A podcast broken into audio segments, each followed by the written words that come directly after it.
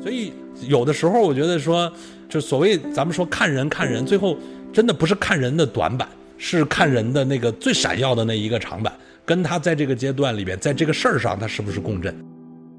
所以呢，在这个过程中，你就必须去跟大家沟通，然后你才能像导演一样把这个拍成一部电影，而不是你传了一个会。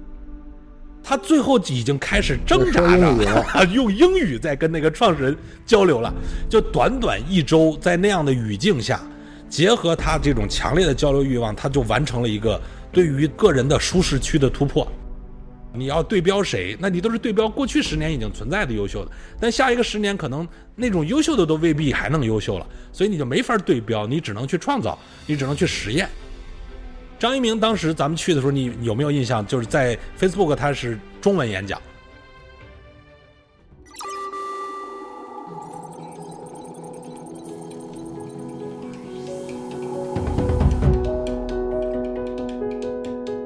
各位听友，大家好。我是周航，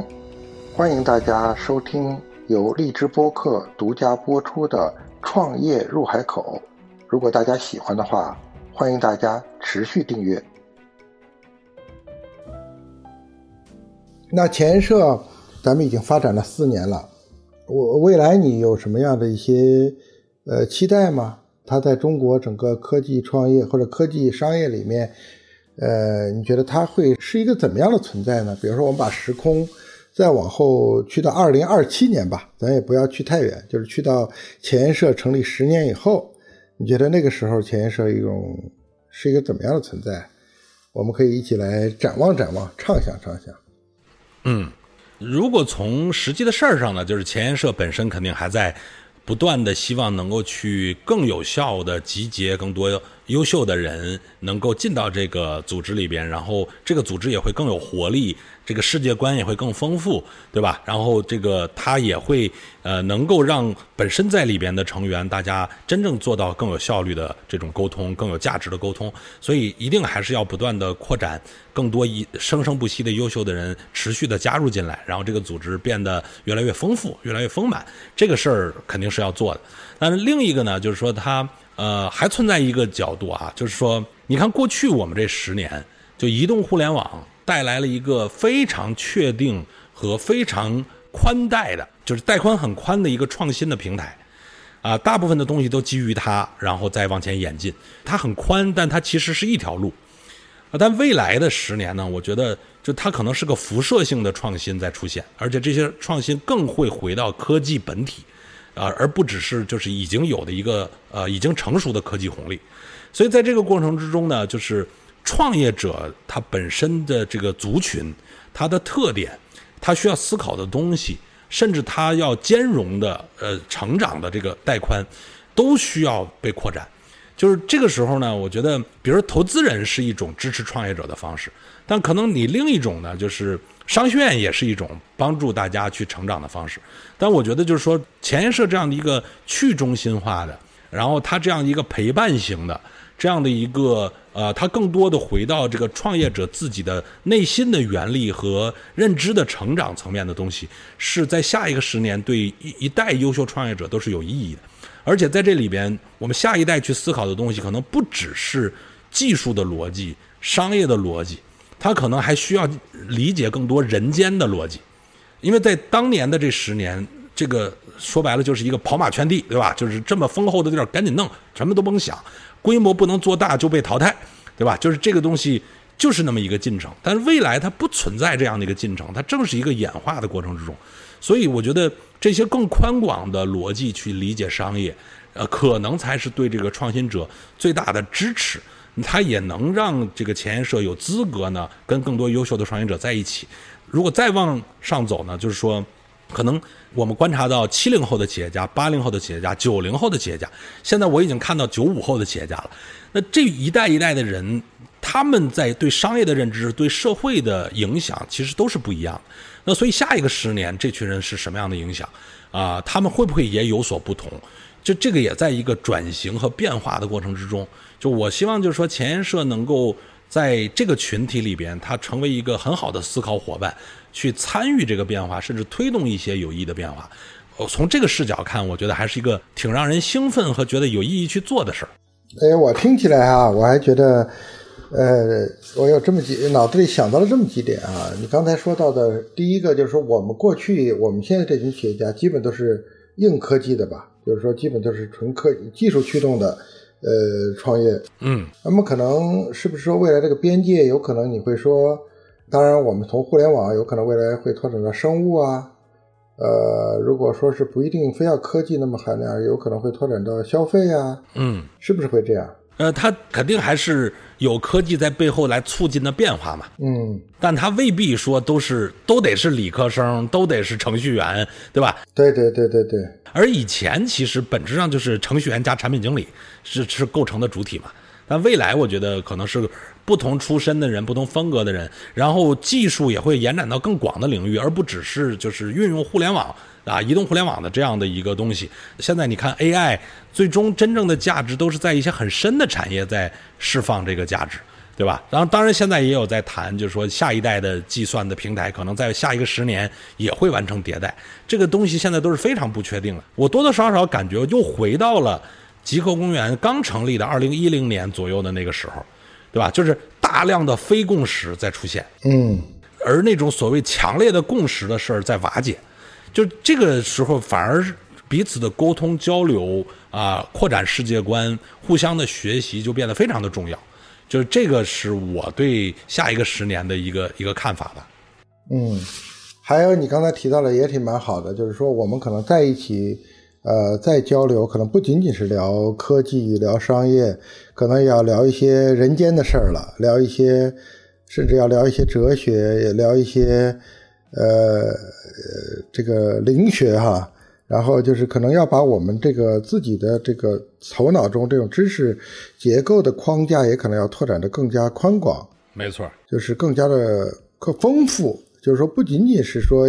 大家脑子里想到的，就是呃科技企业家的这个标签儿，对吧？就像硅谷那部电视剧里提到的，对，就是那种那种样子的人了。哎，没错，哎，我特别认同。我就是以前我们都觉得，就是所谓科技圈或者科技互联网圈的创业者，这些成功者身上是有很多标签的。嗯，但现在其实是一个，首先呢，这些标签有的会被撕掉，它不再是那个支撑点，有的这个甚至会成为问题。对吧？但是又有一些新的标签，你必须得有。你比如说，我记得我在二零二零年的新年的时候写了一篇文章啊，我当时啊不是二零二一年的一月一号，我写了一篇文章，就是今年是吧？啊，就今年的一月份，就我当时说叫科技圈远离避风港。他说的是什么呢？就是说以前你像过去的这十年呀，真的就是一个创业呢，你只要想清楚，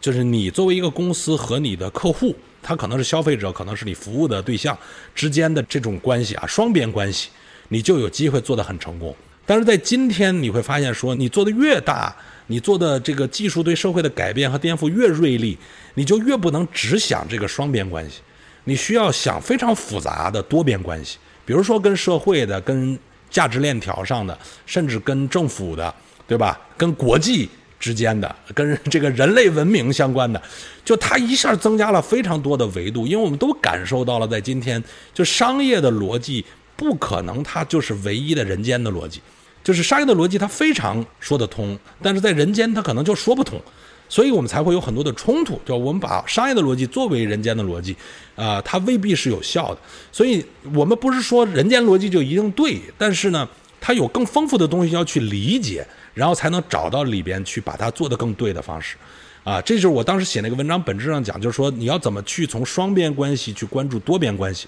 从一个原来的呃这个小系统去思考一个大系统的问题，就是你的事情是在一个大系统里存在的，你怎么去理解那个大系统的复杂关系？这样的可能在下一个时代里的创业者真的是需要增加很多这样的气质和能力，才能确保他做的又快又好又持久，对吧？那这个。我觉得都是要面对的东西了，所以它反而呢带来了说，呃，创业者的标签和能力遇到了空前的挑战，它需要这个迅速的去扩展，这可能也是前沿社接下来很值得去花精力，呃，至少去努力帮着去做一些事情的东西。啊，我突然我找到了我下一个十年的用武之地了啊。对，作为政委啊，要发挥作用了。对，我发现可能我我因为我这我本人也是在这方面是特别有很大的兴趣嘛，就是说很多思考的关注点、落脚点都是落脚的不仅仅是说，呃，这个产品、这个公司对你的客户有什么价值，更多关心的是对社会的推动性，就是我们的存在能不能够有没有机会是让这个，呃，社会啊，呃，整个人类社会啊，就是这个变得更进步或者更好一些。然后我们自身呢也很谦卑的是说，我我也观察到，就是我们科技企业往往呢就是说自己很慷慨激昂，然后创业的时候都说我要解决一个什么大的问题，对吧？但是我也有一个更谦卑的心，就是发现我们在解决一些问题的同时，其实我们也在制造着很多新的问题。是的，就我们本身也是问题的制造者。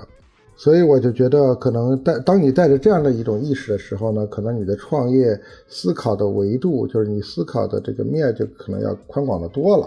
不仅仅是说客户、供应商、投资者、员工这几点关系，可能你还要思考，像你刚才说的，要去思考跟社会啊、跟公众啊，甚至是对文化的影响，呃，还有跟政府、跟国际，对吧？尤其是科技企业的能量那么大。你想不影响都不行，你想不去思考都不行。没错，这些都是你作为下一代企业家。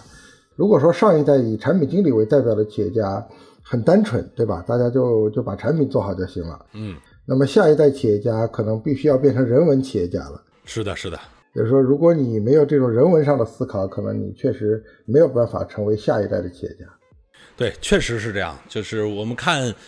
微软也好，苹果也好。啊，这样的公司以前我们只看人家的市值，看人家的产品，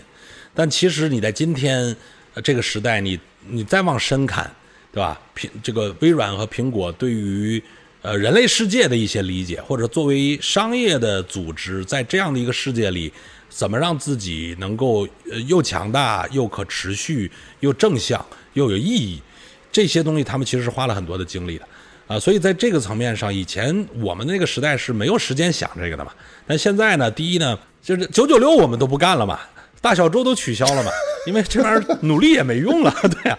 就你这个时候反而应该就是把这个空间留出来，去补充一些东西。就是我觉得确实下一代的创业者是要有一些更宽的带宽的，这是一个必然面对的东西了。哎呀，太好了，我觉得咱俩又找到了接下来几年的共识了。我从迷茫中，我找到了自己的价值点了。对对对，我知道我能在哪些方面发挥点作用了。啊，对呀。好啊，那个前沿社之后啊，又有个未来前沿。嗯，这个你给大家讲讲，这个未来前沿又是个啥东西啊？嗯，对，未来前沿啊，其实就是最早这个想法呢，是说我也观察到了一个现象啊，我都是从这个观察的现象，然后去思考这个事儿。就我突然发现啊。就是你看咱们前沿社里头，就以前沿社这些企业家，我发现第一呢，就是他们每年都能拿出一些时间来做彼此的交流，就而且他们如果从交流里边获得收获，他们都很愿意继续花时间，对吧？我们都统计过，他们平均在前沿社里边一年要花多少个小时，对吧？其实都花的时间也不短的。然后逐渐在里边，我们发现呢，经常。呃，因为极客公园本身也有自己的基金嘛，也做一些早期的投资。有的时候我也跟他们去探讨一些项目的看法。然后后来发现，大家其实对于新一代的创业者，这种已经取得了一定成就，但是还在往上走的这群人，他们对于新一代的创业者也是蛮关注的。而这个关注呢，不是一个单纯的财务投资的视角，它里头可能两层构成的，一个是叫向下学习。就是新生代的，也许在对商业的理解上还是没有他们丰富的，但是新生代会带来全新的视角，这些视角未必是他们能够原生有的，所以跟这群人交流呢是保持先进的，这是第一。第二呢，就是说每个人的人生啊，对于这群人，他的本质都是希望运用技术去创造一些好的东西嘛。那人生自己不能一下过好几个，但是他可以参与推动一些东西。我记得那年咱们去硅谷，杨致远后来就说，说虽然现在我不是作为什么公司的 CEO 和创业者，但是我觉得我还在用投资去参与对未来的建设。就是我当时那句话是我印象特别深，我就理解了说，哦，投资其实也未必只是一个寻求财务回呃简单的以财务回报为唯一的。一个价值，它可能对于这群人呢，它也是一种自身价值的对外的释放。所以我有观察到呢，前沿社里的一批越来越成熟的企业家，他们有这个心，也有这个力，也有这个兴趣去做这个事儿。某种程度上，你可以看到，就是这群有经验的、还在场的人啊，还跟时代在共振的人，他至少可能会愿意拿出也许自己的可动用时间的百分之一、百分之五，去跟这些新一代的创业者去交流，去理解他们的事儿，甚至他们的一些认知传递给他，能够帮助这新一代长得更好。对，所以我当时就想到，你是当年那个 YC 啊，这个 Y Combinator，就是它其实最早不是一个以投资为主要目的的，它其实是个传承型的东西。但后来因为这个做的比较好呢，逐渐就越来越像投资了。那我觉得它的原生的那个点的那个初心呢，那个动念的那个初心，实际上是跟传承相关的。所以我观察到这群人呢，他们不是只以说我投资的回报率怎么样，因为那样的话，他就完全应该把自己的钱放到那些主流的基金里去就就 OK 了嘛。那些基基金都是经过验证的，一般的这个回报率会还不错。但是他们还愿意花时间跟这些人去聊，甚至自己投一些钱，啊、并不是因为说这个回报更高，而是他觉得这个事儿更有趣、更有意义。所以呢，我觉得这部分正在出现的资源应该被集结起来，真的对再下一代的创业者，就是你要经过一定的引导和封装，去有效的帮助他们嘛。要不然他们原来都是个体，今今年可能见了仨创业者，没准投了一个，对吧？然后这个帮了其中一两个，那但明年可能就没有。如果我们基于前社这群企业家，然后我们有一个未来前沿的这样的一个机制，把优秀的刚刚开始进入创业状态的这群人啊，我们跟这群有经验的人连接在一起，让他们之间的经验可以流转，然后而且这群创业者，我相信是最能理解创业者的。这反而呢，可能对于这种新一代的创新者是有所帮助的。所以最早呢，动念是从这儿来的，就是你观察到一个资源正在出现，而且它就是在最近这一两年出现的，因为之前大家都在奋斗嘛，都在抢地盘嘛，都在成长嘛。那这两年逐渐开始有这样的资源出现了，所以后来呢，我觉得也很关键的是，是行叔你给我的提醒嘛，就你当时给了我很大的推动，就说还是应该要。这个认认真真的、成规模的去做这样的事儿，对吧？要做呢，就把它要努力的去做好，并且要追求一定的结果。它就跟比如说前设只是个陪伴，就不完全一样。他，你换句话说，你花了这群人的时间，那你的职责就是要找到更优秀的创业者，给到他们，让他们的时间花的也值嘛。所以总体呢，你看，就是前沿社也好，未来前沿也好，都是基于这群优秀的人他们的时间的运用和管理，你辅助他把它做得更有效。但与此同时呢，你再把这个东西去集结那些更优秀的新一代的创业者，对吧？让他们身上也能获得更好的成长。当然。中间我们也在早期的投资，呃，也有这样的能力去支持他们。这样呢，在商业的闭环的回报上，也是一个比较合理的东西。所以，正是基于这么一个东西呢，出现了一个未来前沿，可以理解为它是，呃，可以说是创新者的在在他的一个课外辅导班吧，啊，希望能够让他们成长得更好。因为毕竟背后有一些前沿社这么多优秀的，呃，以科技创新为中心的。创业者的这个资源和能力，也许对他们应该能有所帮助，所以是从这个视角来设定的这件事儿。嗯，这个我记得咱们这个事儿也做了有两年了吧？对，一年多吧。就是应该是一九年夏天，咱们就开始从阿尔法版本吧，就开始打磨，对吧？对对对。其实时间也过得很快。嗯，因为这个事儿，我当时还在顺为，然后就是我非常希望能够推动一种新的机制去做这种早期投资。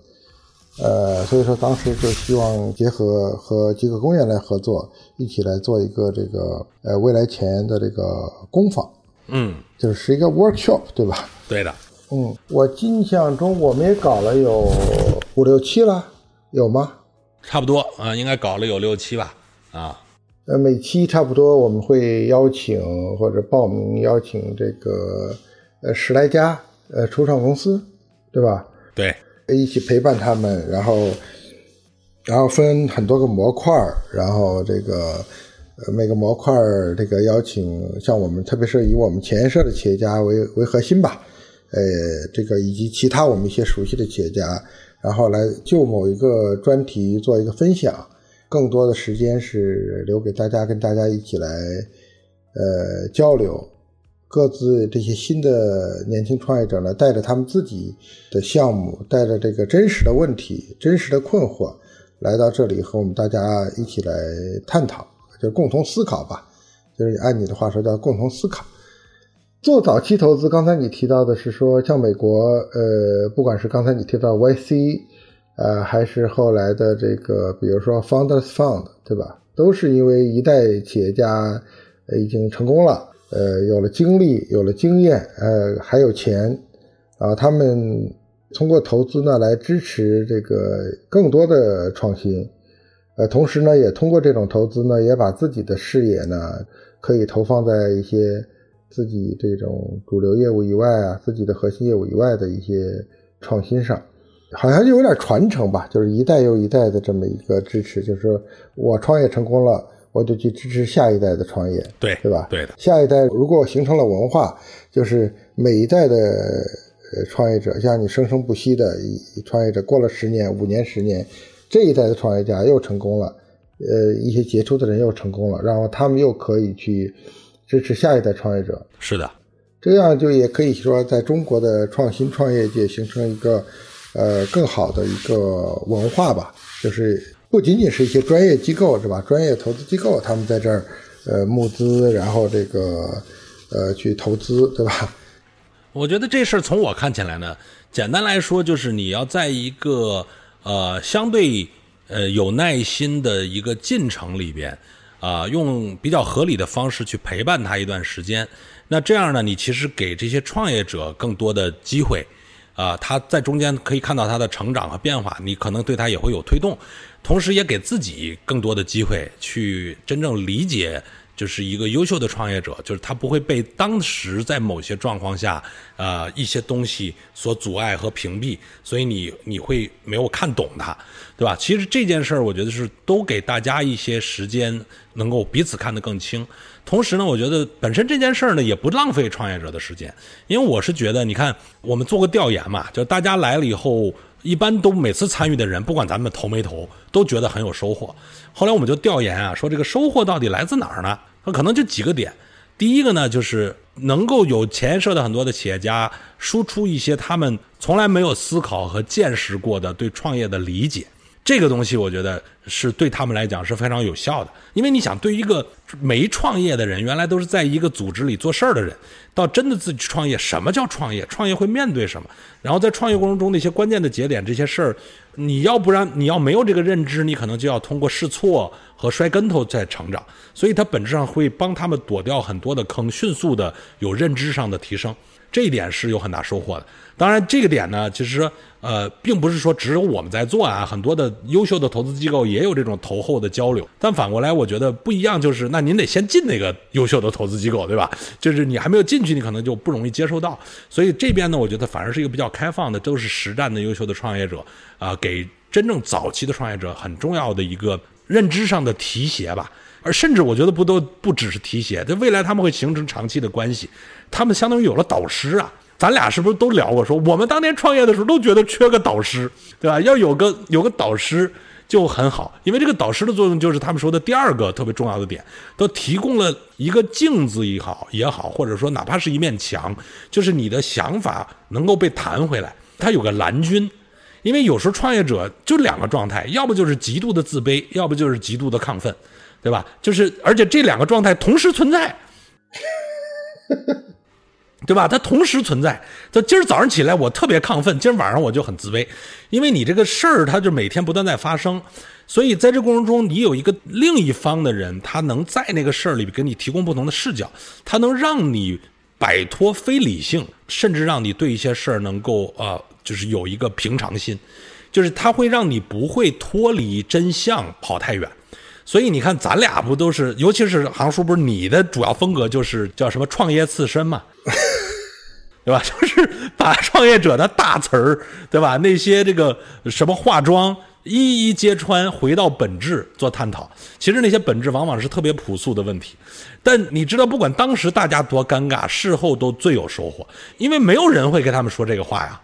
谁能跟他们说这样的东西呢？而且关键是有过创业经验的人说这个东西，它是极其精准的，就它不是被误伤的，它是真的磕一下它长记性，它能够跨越一个东西。所以我觉得这个非常真实的进程，然后一个真实的陪伴的伙伴，就是在那一瞬间，我们其实就像一个多年认识、可以不用那么顾及面子的朋友，回到这个事儿的本质。那他不就在那个瞬间得到了一个云端化的？合伙人的这种感觉嘛，就一群人其实在扮演这个角色，所以我觉得对于早期的创业者，有的时候真的拿到钱是个结果。我觉得他自己把创业这件事儿理解清楚，把自己做的东西里边的这些 bug 找到这个关键的问题，其实反而是最难的。我后来比较欣慰的是说，咱们做了这两年，虽然不一定说叫多成功啊，我们也投了一些还不错的项目，但是。你真正印证的是说，这种东西对于创业者是有价值。所以未来如果有更多优秀的创业者，我们觉得，我觉得就应该更有信心能帮到他们。对，当初我想做这件事情，其实有一个很大的感触嘛，就是说，哎呀，如果我当时创业，要有一个 mentor，这个我要有一个导师，我可能会少犯很多错误，我可能就会创得更好。所以我当时说，如果当时的周航有一个现在的周航做。呃，做投资人那该多好，是吧？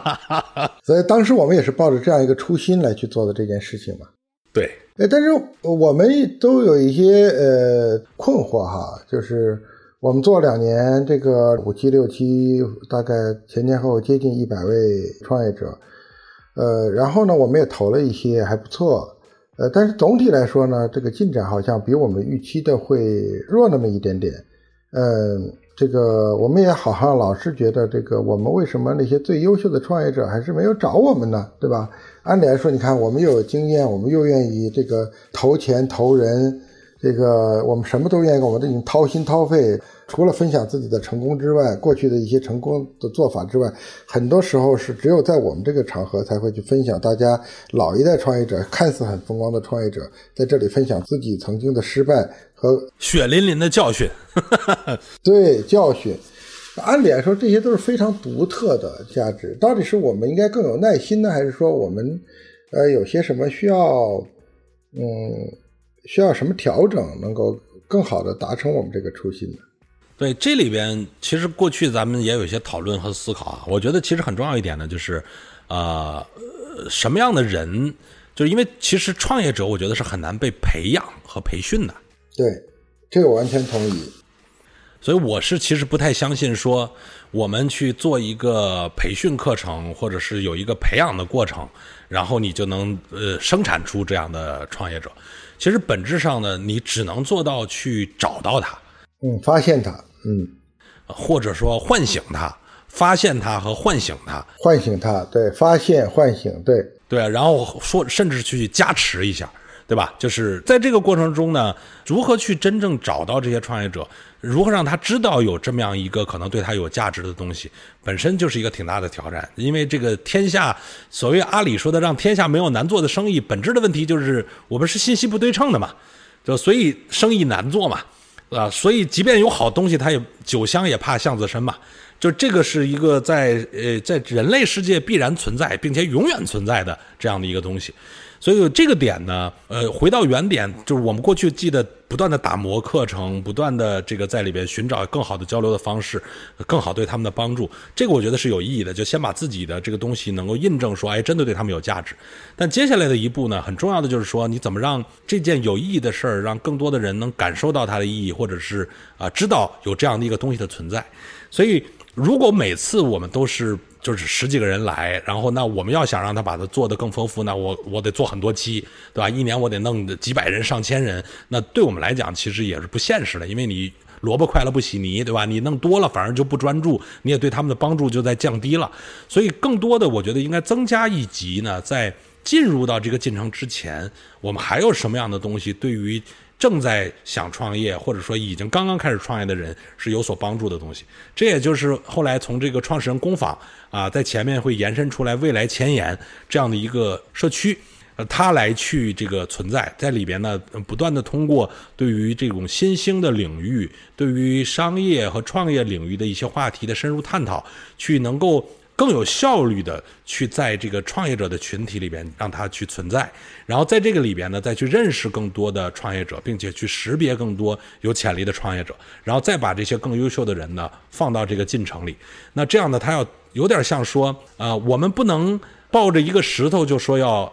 炼钢，或者我说我们家有这么一个方圆一公里的地儿，我就一定要炼钢。其实钢是从铁来的嘛，就你先要找到铁矿，你先要在这个铁矿里要做提纯，你要变成铁水，然后然后再炼钢，千锤百炼。然后这个时候它是有一个进程的。那过去呢，我们认为我们做了一个东西就应该天然的就好了。这个其实我觉得也是一个妄念啊。其实本质上就是说，你东西要做好，但与此同时，你要也要呃通过更有效的方式去集结和去认识这些人。其实你看极客公园，我们说不断在写这种呃能够去提升认知的有价值的业界的文章，它其实更多的在集结这些从业者。但是从从业者到创业者这一步中间，其实还是需要通过我觉得更丰富的内容、更有意义的沟通，再进一步的去提纯，再进一步的集结大家。所以我觉得是说，哎，如果有些人会先接触了未来前沿这样的一个给他们带来有意义的沟通的，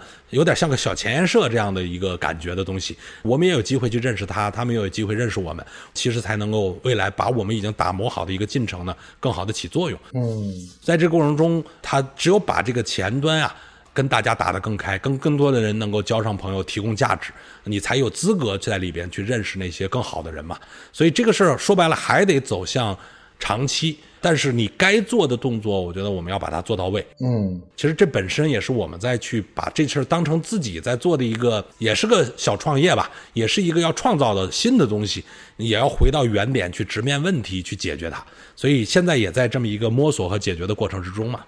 嗯，这好像有点儿我们就是会有一个有一个迭代哈，就是我们原来是把它作为一个呃，有点类似于是一个创业孵化器的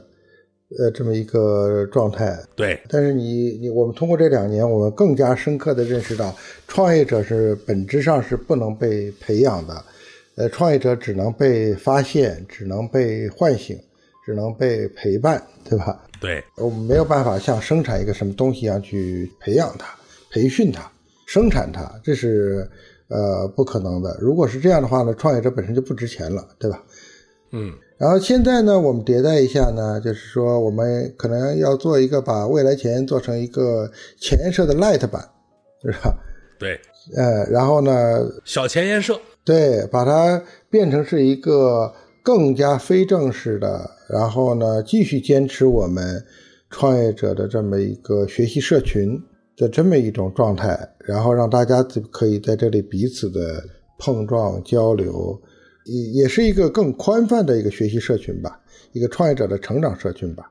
对的，对，我觉得只有这样呢，其实才是是我们的能力和我们呃有资格站到这些优秀的创业者身边的呃你要做的工作嘛。嗯就像比如说前沿社之所以能存存在，就是因为你在不断努力啊、让他们通过有效的、有价值的交流获得成长，对吧？获得收获。那所以本身我觉得最优秀的是这些创业者这个人呐、虽然也许他在创业早期，比如当年的王兴也未必像今天这样的气场，他的思维也未必这么成熟。就人都有一个过程，但本质上他得是那个人。所以你在这个过程之中就应该对他有所帮助，你才有资格去认识他，你才有资格在后边去呃也把你有价值的东西传递给他。所以这件事儿我觉得是要花精力把它做好。换句话说呢，他从一个呃别人看起来像是个孵化器，我们现在越来越觉得它就是个社区，它就是把这群有创业之心的人能集结起来，然后你发现他。就是我记得我有几个还算比较成功的这种早期的投资啊，真的都是先去觉得哎这个人很有意思，那个时候其实你看到他身上那个短板啊，真的短到无以复加啊。就比如说像这个最近挺火的这个机器狗，嗯语数科技嗯，那个王星星创始人，对，那就是一个当年真的就是一个天才工程师吧。但对于商业，对于什么管理，对于怎么做公司呢，真的是一点理解都没有。但那时候我就觉得说他身上有特别闪光的点，然后你就觉得说，哎，你值得去陪伴一下他的这个成长。所以当时就是我们投的天使轮嘛，而且很早就带他去见什么雷总啊，见王兴啊。呃，虽然还有有很大的挑战啊，最近这个行业又热了，呃，挑战会很大，但是呢，就是还是看得到他的成长。所以有的时候我觉得这种去找到那群身上有特别极致的优点，有这种执念，啊，有这个创业之心的人，有希望用自己的能力对世界产生影响改变的人，这一点是最重要的原点。其他的东西都是在进程之中，他会成长的。本质上，这个成长甚至都不是你给他的，是你可以陪伴的，对吧？就是如果我们把自己的位置摆对呢，我觉得可能更能够真正接触到这样优秀的创业者。哎，我觉得语数这个例子非常好，而且你总结下来就是，呃，这个人可以有极大的短板都不怕，但是呢，他身上有一个无可替代的一个，呃，让人印象极其深刻的一个怎么闪光点吧？对的，就是他对产品也好，对世界也好，他有一种执念，嗯，是吧？对，其实这种故事还挺多的，嗯，很多很多，你要再说一两个呗？哎，你你比如说那个就是李亚飞。嗯，Show me bug 那个李亚飞，对对对对对，就是其实当时我记得咱们在最终投资的时候是很犹豫的嘛。对，没错，就是我其实也非常犹豫，因为你从他对于一个商业这件事儿的理解，甚至比如说呃怎么管公司，你都会觉得就是说，如果把他当成一个程序员，毫无疑问。他是个很好的程序员，嗯，当个产品经理毫无疑问是个挺好的产品经理。但是你怎么去真正在一个那么巨头林立的地方去打出自己一片天？你在当时是得不到他完整的答案的吧？嗯，显然对。对，我觉得那个时候我就特别的犹豫，是不是要去做这件事儿。但后来我就说服自己，最后一点呢，就是说，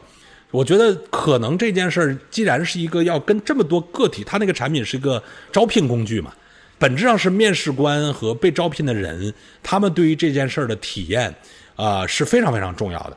你在这一瞬间，咱先不说未来，等他做大了会面临什么样复杂的竞争格局，他能不能走成一个有意义的、能够解决问题的产品，我觉得他是符合这个要求的。所以在这点呢，就是就不能一下把他想很远。那你就先想到说，哎，这一步他是一个合适的人，但你要相信他未来在那个层面上是有机会去成长的，对吧？那所以最终在，嗯，他有成长空间的，对，有成长空间，你再下这个决心。所以有的时候我觉得说，就所谓咱们说看人看人，最后真的不是看人的短板，是看人的那个最闪耀的那一个长板。跟他在这个阶段里边，在这个事儿上，他是不是共振？然后那些短板谁都存在，对吧？而且短期他也解决不了。那那这个事儿无非就是在这上面你再怎么评估。所以我觉得很多有意思的东西也在于此哈。就他到最后就跟你看前沿社本质上是跟人交朋友做陪伴。这个未来前沿它也是这样。虽然它可能前沿社呢，呃，跟未来前沿它的机制不一样，但是最终那个前沿社未来前沿它通过投资的方式去。形成一个闭环，但它的逻辑我觉得都是相通的，所以还是要更多的关注人和呃，在这个过程中陪伴这个人，呃，可能才能带来咱们想的这种创新的早期投资的方式，才能让它成立吧。呃，你刚才说那点，我觉得这个算是个金句啊，特别好，就是看人看人，其实要看人的长处，而不是看人的短板。对，嗯，这点我觉得是非常受用的。这个你应该也你也有印象啊？你记得那年咱们你刚才说去硅谷那年，张一鸣不也在吗？嗯，啊，就是我其实是在那次硅谷之行之后，我特别确定，他一定是未来在中国商业力量一个全新的存在。这个东西真不是马后炮，适合诸葛亮啊！我给你复原一下，我当时是怎么出现这个感觉的，都是细节啊。张一鸣当时咱们去的时候，你有没有印象？就是在 Facebook，他是中文演讲。对吧？对他完全中文演讲，然后他一开始跟大家交流的时候，你觉得他有点怯生生吧？对，不是太主动发言的啊，因为有一些语言的问题，这他英语没有那么好嘛。然后就中间通过一层翻译，然后还要抢个话筒说句话，就是因为咱们去，比如什么去 Twitter 啊，去什么那去跟 Elon Musk 聊啊，就这东西都是。这么多人都想问，对吧？就是你还是要抢一下。你感觉他其实不是那种充满着张力，然后特别会 social，然后思维极其活跃，然后特别善于表达，都不是那样的一个性情。但是我就观察到，就是他在每次的过程中聊完之后，他都在跟这个曹毅啊，嗯，每聊一场完了，他们俩都在复盘，啊都在复盘，就是他们在哎，我刚才哪个东西觉得聊的比较有意思，然后怎么怎么着，就你你能感觉到他有一个从这个内存转向硬盘的过程。这个体现了极强的学习能力和极强的学习欲望，嗯，这一点特别惊人，啊，而且呢，这个不光是这一点，就是你发现到最后一天，等我们去那个 Pinterest 的时候，对我印象的很深，他最后已经开始挣扎着 用英语在跟那个创始人交流了，就短短一周，在那样的语境下。结合他这种强烈的交流欲望，他就完成了一个对于个人的舒适区的突破。非常惊人，嗯，对吧？就这些细节，其实能体现他在那个时候，你不管他是不是一个善于表达的，你不管他对于商业、对于这个复杂的世界是不是有理解，对吧？但是你能看到他极强的成长性和强烈的目标导向的学习欲望，就这个确实是这个张力非常强啊。而且当时又站在一个算法推荐这样的一个一个正确的方向上，其实某种程度上，如果我们马后炮去解释的话，我觉得是能够看到一些逻辑存在的。他还真不只是运气，他跟这个人是一个优秀的创业者，身上有一些特别优秀的气质是紧密相关的。所以反过来，我觉得说，因为你像过去见了那么多创业者，就是如果我们换成人的视角去思考一下，就能真的得出结论，就是真的最重要的是那些典型的优点。超人的优点，而不是当时那瞬间他的缺点，因为那些东西可能都不重要。嗯，说的太好了。你刚才讲起，呃，我其实都是历历在在目。你说的这些，呃，我印象也非常非常的深刻。呃，我就知道我的差距了。你是又比出差距了是吗？我又比出 差距了。我又比出差距了。我这个时候，我我马上我得想，我不能这个，就是一比差距，我又我又我又熄火了，我也得想我的独特，我的独特，呃，这个闪光点是啥啊？对呀，你要看你的优点嘛，你不要看缺点嘛。你这个方法呢，实在太好了。对，以后这个我要实我我要写一个东西，我要贴在我这个屏幕上方，对吧？看人的 看人的优点。那你觉得我们往后如果再展望十年，现在已经做了两年了，往后推八年，到二零二九年，呃，你觉得我们未来前，在你期望中是什么样子？嗯，就是呃，我最近其实有个感觉，不知道对不对啊？嗯，就我觉得这个十年，就是说移动互联网黄金十年的结束呢，它其实带来的整个的创业生态体系的变化，会是非常根本性的。啊，因为比如说，你看这个过去基金啊，整个投资的这个这个生态哈，大家都是基于呃，在一个黄金的年代里，你是有机会在三年五年就能成长出非常呃高回报的优秀公司，并且呢，这些公司有可能都是上千倍的回报。嗯啊，而且呢，这个公司在里边，大家都是赢者通吃的这样的这种平台型的东西，大家都在追求，所以因为这个呢，才会有。啊，那么大体量的基金啊，那么疯狂的对赛道的集体的下注，然后以及那么大规模的投资啊，而并且一轮接一轮，对吧？就是出现这样的东西。但你想，如果在未来它不存在一个啊天然的自动在快速上升的电梯，就是或者说现在的电梯还不明确。啊，就是比如最近说元宇宙挺热，我觉得那就是个安慰奶嘴儿啊，就是大家还觉得怎么也得找一个电梯啊，就是拿个概念也能自我安慰一下。没电梯不会上楼了，是吧？对，现在没电梯不会上楼了。哎，对，没电梯不会上楼，但就未来我们可能面对的就是说，它没有那么高速的电梯，啊，甚至有的时候那个电梯还不如走着快呢。就是这个情况是真的有可能在下一个十年发生的，所以它过去的那种从投资的模型，甚至基金的这种架构，啊，甚至创业者未来成长的这个历程，它未必是对上一个十年的复刻，它有可能是一次重新的塑造。所以在这个塑造的过程之中，我觉得它就首先第一步就是要摆脱惯性，就创业者、投资人都需要摆脱惯性。他都需要回到这个事儿本身，就是商业的本质是解决问题、创造价值。那所以什么样的问题是值得解决的啊？怎么解决是有意义的？然后谁是适合解决这个问题的人？然后他应该用什么样的周期和时间去实现这件事儿？所以他应该用什么样的节奏去拿钱、去成长？就这套东西，它不摆脱惯性，就永远会出现跟这个时代的冲突。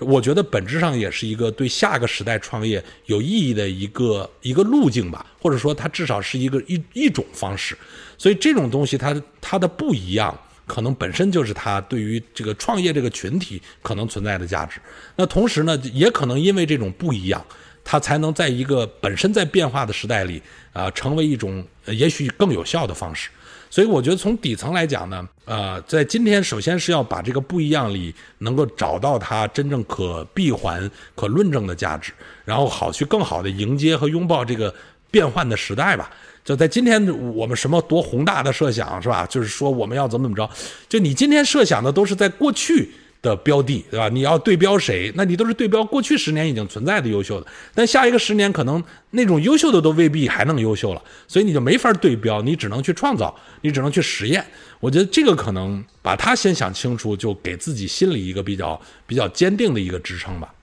就是说，我们在考虑下一个时代的创业的时候，的确，我们不能再把过去十年的这个模式简单套用在这这上边了。什么赛道啊、风口啊，这三年做成一个呃平台级的公司啊，就是赢者通吃啊，呃，可能整个这个逻辑，整个我们过去十年形成的对这些创业的这个认知，有可能我们自己就要先把它抛弃掉了。嗯，是的。我们可能就需要带着一个全新的一个空杯的心态，呃，去重新去理解、去去观察和理解，到底这个时代的创业，呃，是会是什么样子，会有什么样的新的规律和新的模式，可能我们自己就要完全去重新理解了。我们不能带着我们过去形成的东西去，去去拿着一个尺子一样去套用在现在这些创业者身上了。所以，所以这个事儿本质上就是咱们的这个所谓对于创业这件事儿的本质的认知嘛，或者对创业者本质的认知。就创业者的最终他厉害，他了不起，一定不是因为他在某一个瞬间他就是那样的，他是一个成长的过程。所以，他背后的这种呃，在资本之外的那些资源啊，其实也是未来要被考量的一个资源了，就是智力的资源、伙伴的资源，对吧？甚至他有没有一个非常牛的蓝军。那你想，当年华华为做的很好，华为就是最早在内部提出蓝军的理念嘛，他有一个专门每年扮演蓝军的体系，再去让自己做更正确的决策。所以我觉得这些东西都是咱们说到的，就是要思考更复杂、更宽广的对创业的理解，在下一个时代可能才能把创业这件事这件事做得更对。嗯，这个蓝军的事情，我过去也也写过一些东西啊，就是我可能作为。呃，曾经创过业的呢，我对蓝军的存在，其实我会感触更深吧。就是如果一个公司没有蓝军的话，其实是有很大的认知的盲区的。对，这点我觉得提的蛮好。就是我觉得现在可能对我来说，刚才我们这个谈话是给我提出了一个呃很崭新的一个课题，就是怎么把自己过去对创业形成的这些认知彻底的放下，带着一个真正空的心态。去观察、去学习、去理解整个下一个时代全新的创业了。它一整个创业的范式一定是跟上一个十年是完全不同的了。是的，啊，不仅仅是我们过去讲的说，呃，PC、互联网、移动互联网、AI，呃，不仅仅是绝对不是这么一个简单的技术迭代的一个浪呃一个迭代的这么一个事情了。所以你看啊，这个要做到生生不息。其实最重要的一点就是不要太自信，就是你刚觉得这个世界好像我看懂了，其实世界就已经变了。嗯，对，对吧？就是我觉得其实生生不息特别重要的一点就是要留留一些空白，留一些白，然后要保持一些不确定，这样你才能，因为人一旦把一些事儿觉得搞明白了，他一定就形成惯性。但这个世界又是变化是本质，它就形成了个固化的思维了。对，就是这么回事儿。所以这点呢，就是我觉得就是本身它就是一个呃特别要跟自己对抗的东西，就是人总是希望寻找确定性嘛。嗯，但其实这个确定性都是包袱啊，就是一旦确定了，就就可能要亮红灯、亮警灯了。所以这个为什么我觉得做极公园做这么多年，其实也还是个不大的公司，对吧？也不是个，就大家都觉得是个挺好的朋友，但永远成不了商业大佬，好像就是他。但他的乐趣就在于说，你至少哎，你能在这个生生不息的过程之中，你看到一代一代新的人，然后你就觉得哎，我没有背上很多的包袱啊，因为你一旦背上，你就觉得自己老了。所以这个我觉得也是一个挺有趣的事儿哈，所以值得多干一干，值得干得更久一点。对，我们在干这个事情，也给我们自己提了个醒，就是我们千万要时时刻刻都要去打破自己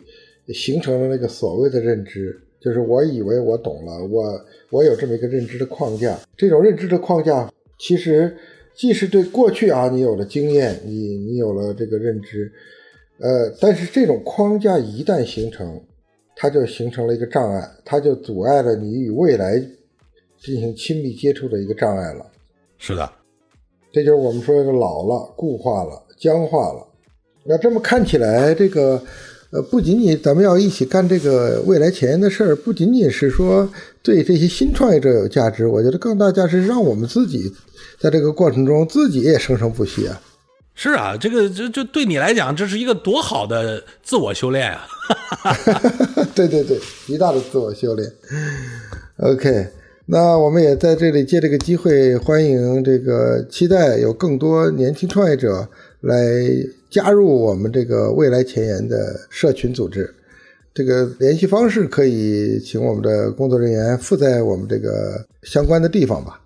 对，简单来说就是来到未来前沿啊，让周航扮演你的蓝军。啊，听张鹏给你讲一代一代创业者的故事，然后听这些成功的创业者跟你分享他惨痛的经历，